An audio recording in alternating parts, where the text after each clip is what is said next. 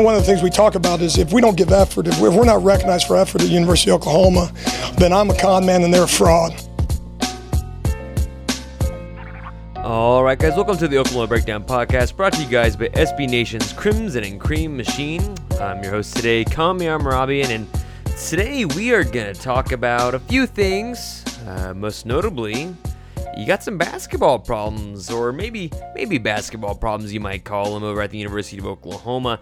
But first, let's start out with everybody's favorite, maybe least favorite, who knows, little brother. Oklahoma State quarterback Spencer Sanders, man. He comes out hot today saying that he feels like he can operate the offense at Oklahoma State at a very high level. And then he said the following He says, I feel like nobody can stop us. We're competing against, probably, the best defense in the Big 12. So getting better every day.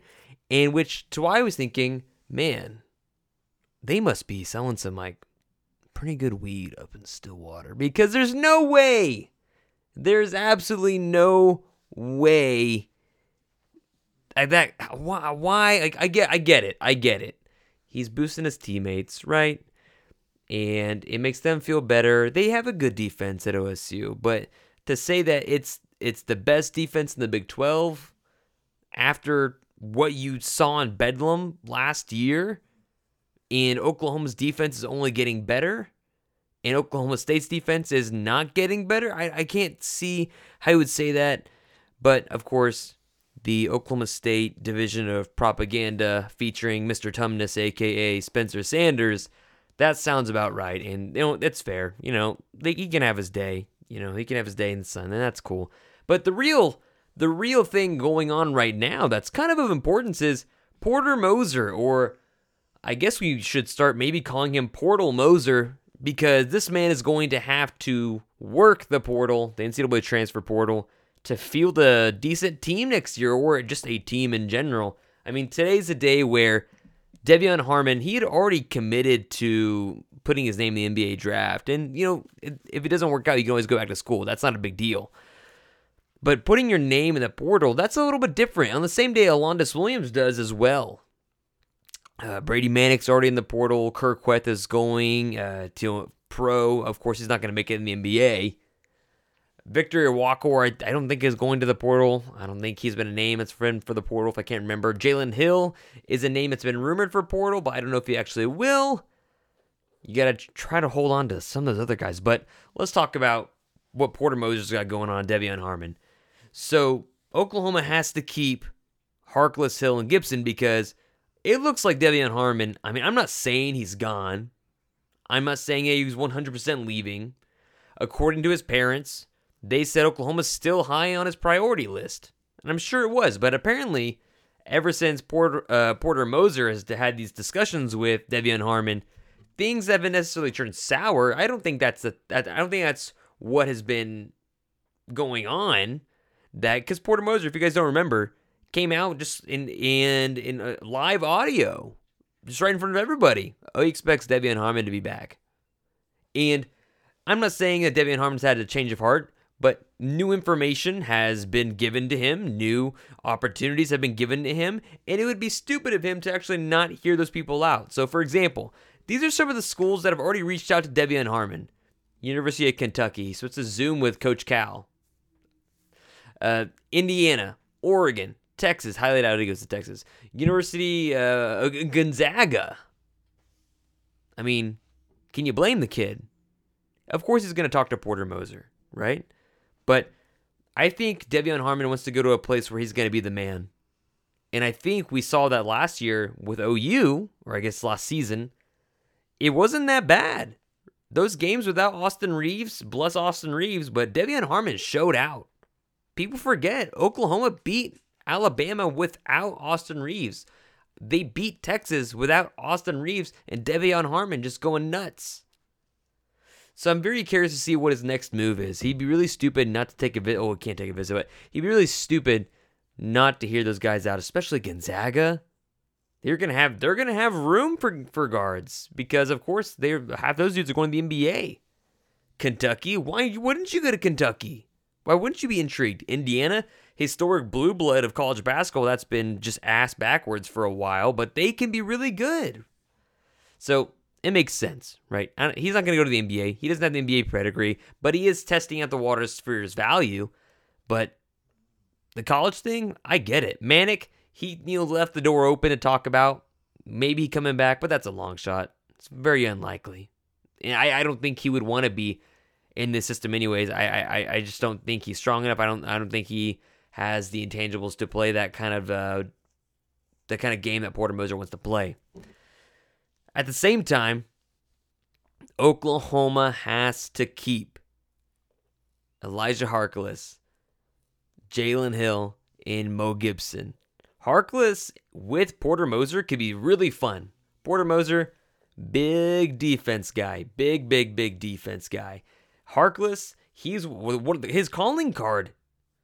You know, over at the at a oh I forget where he came he came from. It was this tiny school in California, I believe.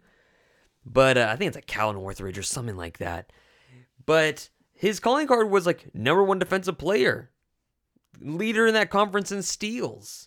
And then he surprised everybody when he got to Norman and became a mainstay in in the lineup of hey, he actually can play a little bit of offense. He can has he has a mid range jumper. He can handle the ball a little bit, and of course he's aggressive on defense. I think that's the kind of kind of guy that Porter Moser likes. I mean, you saw it as the some of the other guys that are committing. Uh, you saw commit just the other day, and there's more to come from that. Of course, Jalen Hill. You saw him play three, four. I bet he could play a little bit of small ball fives. I mean, if you're playing positionless basketball, but for a Porter Moser defense, I don't know how well that would work. He's long and he's thick, so Jalen Hill, and he's good developing a jumper and an increased opportunity within Oklahoma. I think it would do him really well. But as you've seen, Jalen Hill, Jalen Hill, Jalen Hill is a Las Vegas product, and he loves Lon. And anybody that has anything to do with Lon Kruger has already gone west to Las Vegas, and I wouldn't be surprised if Jalen Hill also went back home to Las Vegas to play under Kevin Kruger. And that wouldn't surprise me one bit. But Mo Gibson, he was the only one at Porter Moser's uh, conference when he got to OU.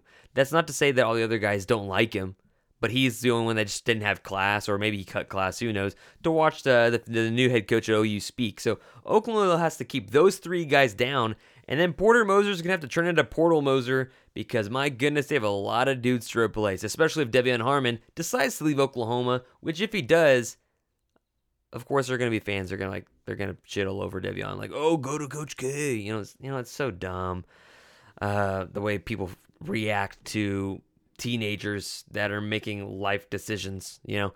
But if he goes, cool. If he stays, awesome. Great.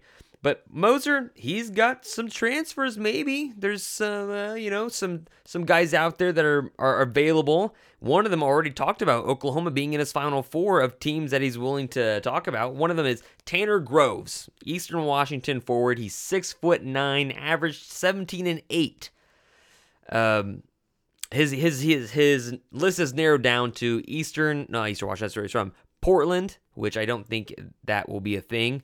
Texas, Washington State, and OU. He's had a lot of other interest in other places, but those are the four. And you gotta like OU's chances there. I like OU's chances there. I mean, especially with OU saying, "Hey, basically, we have a lot of roster spots we need to fill. We have a lot of scholarship guys they need to fill." And I mean, a guy that's averaging 17 and 8, why not?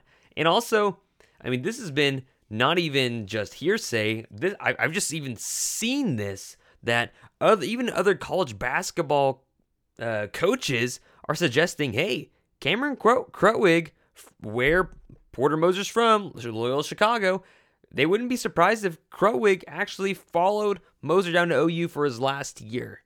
So if OU could se- secure the bag with Tanner Groves and Cameron Krutwig as two massive guys on your front line, I mean, that's a huge win for OU. Even if OU gets one of those guys, would be a huge win for OU basketball. Just regardless, get out of the LNC. Go play at McCasland, church it up a little bit, you know, make it a little bit fancier, you know, make the seats a little bit more comfy, and then charge the same amount, and it's on campus. The LNC is kind of falling apart. It sucks. It's not even on campus. That's it's come on. Make it like a homeless shelter. McCasland needs to be the new way until they build a new uh, arena. But Going on to this last thing before we hit the break is actually about football, and I know that's what most people in the state of Oklahoma uh, pray to on Saturdays. Caleb Williams and Spencer Rattler. It's pretty clear that Spencer Rattler is going to be your starter for the 2021 22 season. That's obvious. I think anybody can see that. I think anybody saying, oh, Caleb Williams might push Spencer Rattler uh, for the starting job, you're no, no. This is this is Spencer Rattler's third, going into his third season at OU. Now, mind you, Caleb Williams has been in Norman for a minute now and studying with Lincoln Riley, and he's still doing some high school courses while doing some college courses. It's kind of wild how that's going on at the same time. But no, it's not going to happen. But my question is let's say, and this is hypothetical, right? Spencer Rattler has a good year, but is projected to go early second round or mid to late, or not mid to late. Let's say let's say late second, late first round, early second round. So not top ten pick. Let's say Spencer Rattler, of course. I think he has an ego. I think he's got a lot of confidence too. You want your quarterback too. Let's say he stays another year. Do you guys think that would cause any issue with the relationship between the quarterbacks and Lincoln Riley or just the quarterbacks themselves? I think it could. Do I think that if Spencer Rattler hung around for another year, would his abilities be sharpened more? Sure, they would. Uh, just like happened to Baker Mayfield, just like any quarterback through the natural progression of talent and getting better. That makes sense. But I also think Caleb Williams, the extra year, could also push Spencer Rattler, not necessarily for the starting job, but I think it would kind of be uncomfortable in that quarterback locker room because I think Spencer Rattler is the type of dude that leads by example and is not necessarily a big rah rah leader. Whereas Caleb Williams, he is that alpha. He's the guy in the locker room that people look to. He is the rah rah kind of guy that gets his teammates involved. He's not just leading by example. And I think that I'm not saying like it could cause there could be controversy in the quarterback room like you saw at Georgia where holy crap Kirby Smart let Justin Fields get away. Idiot. Uh, but I'm saying it could be an interesting situation to watch. Now, do we expect Spencer Rattler to maybe go pro after this year? Probably. He has a lot of weapons. He's got a great offensive line. He's got a great offensive coach. Why wouldn't he? But it's to be determined. Of course, I, I think we're all excited to see what this offense can do this fall. But, anyways, my rant is over for that. We're going to go to a break for our sponsors. I got some questions because I asked you guys, that, hey, in addition to what I'm going to podcast about today, what else would you guys like uh, me to talk about? And so some y'all came in clutch, and we'll talk about those right after the break. All right, we're back and with some of your questions. So one of them is it's one of the first questions from Jess says, "Don't trust government." All right, Jess. So, sure, man. I don't know. Yeah, fight the man. You know, fight the man. Uh, anyways, he says, "Why does Kennedy Brooks wear long sleeves while playing running back? What's the hiding? Seriously?" Uh, he's joking. He says, "Seriously though, who is the odd man out the running back rotation?" It's a good question. News at a camp says Eric Gray is legit, and I'm talking electric, dynamic playmaker, and that's something that OU, especially at running back, hasn't necessarily had. And I know I can I can say that and people will say, well, what about Rhamondre Stevenson, right? Rhamondre Stevenson's a great back. He's a great kind of power back who has some great feet in good hands, but he's not a guy that is going to necessarily juke somebody out of their shoes and then take it 60. He's not a guy that's a burner that can just just light up the sideline. He's he's quick. He's got great feet. He's got a great great feel for the game, great vision. Um, and he's physical as hell. Rhamondre Stevenson is like low key one of the better running backs Oklahoma's had since 2000, as me and Steven noted in the podcast on Wednesday. That if you guys haven't checked out, you should. But yeah, no, Eric Gray, I think is going to be a great running back. He might even, by the end of the season, be RB1. Who knows? Because of the way Lincoln Riley's offense is, it's going to make everything much easier for him. Uh, with that said, Kennedy Brooks is going to get a lot of playing time. I think a lot of us would acknowledge. I mean, he's very used to Bill Bedenbaugh's running and blocking scheme. So Kennedy Brooks knows what's knows what to look for in the details. He's actually helping Eric Gray catch up to speed, so that way they can be almost like some sort of dynamic duo. It's kind of a, a lesser, uh, kind of a lesser, not really Samaje Perine Joe Mixon situation. Um, but a, definitely a, a, a, total change of pace sort of situation. But yeah, Kennedy Brooks is going to be really good too. I, I, he knows how to run in this offense. He's shown it. He's really, really good off counters. If you go back to the season he last played, number one in the nation, I believe number one in the nation, yards per carry off the edge, which would be off of counters. And then because uh, they ran a ton of counters with him in. And then he was like number four in the nation, I believe, in yards after contact. So Kennedy Brooks, people forget how, of course, he's not dynamic. He's not a guy that's going to make explosive plays. He's not going to be a guy that wows you, but he's going to be a, a, guy that's consistently good and consistently does the right thing. And also, the guy never really fumbles. Of course, I say this, he's going to fumble like three times out of the gate, but he's, you know, he's efficient.